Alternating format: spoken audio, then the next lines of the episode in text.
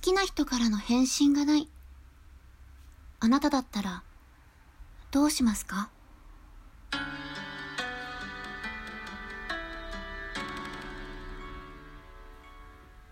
皆さんこんにちは。田中ラボともちこです。ボイスクリエイターの田中ラボともちこです。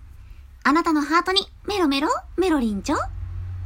さて、今回も始まりました。もちこの恋愛教室。皆様、いらっしゃいませ。ごきげんよう。今回も私なりに一つのテーマに沿ってお話を進めていこうと思います。共感できるって思ったり、いやいや、こういう風にも考えられるじゃん、とうとう、皆さん考えることが違うと思いますので、ぜひ皆さんの意見も聞かせていただければなと思います。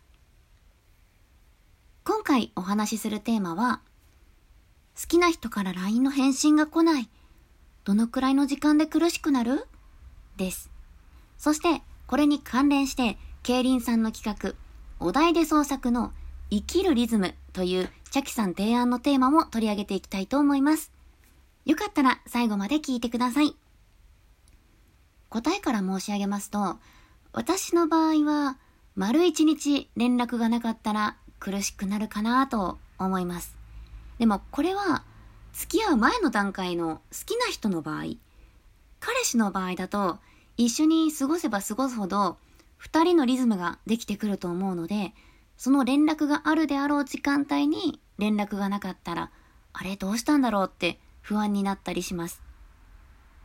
やっぱり、ちゃんと連絡があるからこそ、大切にされてるんだなとか、特別なんだなって安心できますよね。二人の時間のリズムが、もっと大きな意味で言えば、命のリズムが一緒であれば、きっといつまでも長続きできる関係性になるんだろうなって思います。好きな人から連絡がない場合、あなたならどうしますか？おい LINE やおい DM したくなりますよね。私はおい LINE とかおい DM はするのもされるのも苦手です。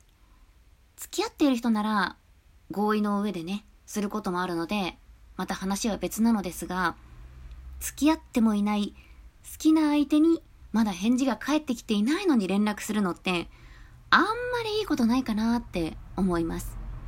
まあ、それが得意な人の方が少ないかなと思いますが、私の場合は理由がありまして、するのもされるのも苦手になってしまったと言った方がいいかもしれません。それまではそんなに気になるタイプではなかったので、やっちゃってたんですけどね。その理由なんですけど、まずは、おい LINE、おい DM をしなくなった理由から。今から5年前に私は遠距離の彼氏との死別を経験しました。その時の光景が今も忘れられないんですよね。こう、返事がないまま4日間ぐらい毎日一方的に LINE を送り続けました。ブロックされたんじゃないかなって何度も確認したんですけど、まあ、されてはいなくて、ずっと既読にならないまま、今も未読のままです。それで、あ、彼からやっと電話が来たって思ったら、親族の方からの電話で、そこで初めて彼の訃報を聞いて、未読の理由がやっと分かったって感じなんです。なんかそれをね、思い出すと、やっぱり悲しくなるんですよ。全然シチュエーションは違っても、未読のまま、追いラインをしちゃったら、なんかその時のことを彷彿させる気がして、なんとなく気が引けます。それに、追いライン、追い DM をしたところで、相手にとっては迷惑なんじゃないかなって思うんです。まあ、自分自身がされたらそう思うから、うーん、そのせいかもしれませんが、きっと今は返したくないから返さないんだろうなって思いません？それなら、そっとしておいた方がいいかなって思って、私からあまりアクションは起こさないようにします。まあ、これで正しいのかどうかは自分でもよくわかっていませんが、相手から連絡が返ってくるのを待っていた方が、帰ってきた時嬉しいですよね。だから私はそうするかなって思います。では反対に、追い LINE、追い DM をされるのが苦手な理由もお話しします。まあ、この理由は簡単です。皆さんもそうだと思いますが、追い LINE、追い DM をされることによって病むからです。基本的に追い LINE や追い DM って相手をこう責め立てる行為に似てると思うんですよね。追い詰められていく感覚というか、自分の領域に踏み込まれる感覚というか、なんかそんな感じありませんか？これは、ガラケーの時代のお話なんですけど、好きでもない人からめちゃくちゃ何度も追いメールをされた経験があるんですね。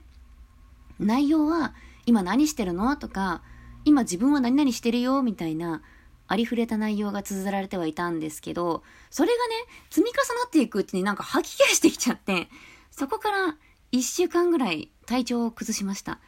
まあ、結局、その人はブロックせざるを得なくなっちゃって、さよならっていう形にはなってしまったのですが、やっぱり合意の上で連絡するのと合意もないのに連絡をするのとでは全然意味合いが違いますよね。